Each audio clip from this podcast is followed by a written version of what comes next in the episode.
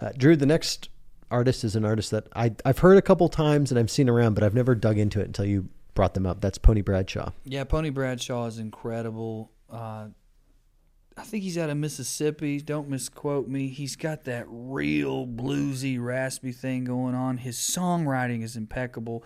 And I saw them play a festival where Pearl Jam was the headliner, believe it or not. And they were incredible. Held their own. A lot of Californians there to see Pearl Jam, dude. Had no clue what they were about to get. And you want to talk about kind of blew them away. You could tell people were like, is this real? Is this Mississippi backwoods just redneck dude blowing us away right now? Not that he is redneck necessarily, but he sounds it. What a band, what a what a great singer. And for those that don't know the music, how would you describe the music? Blues, country, rock. Imagine if Johnny Cash got kicked out of church. For Okay. being too rad.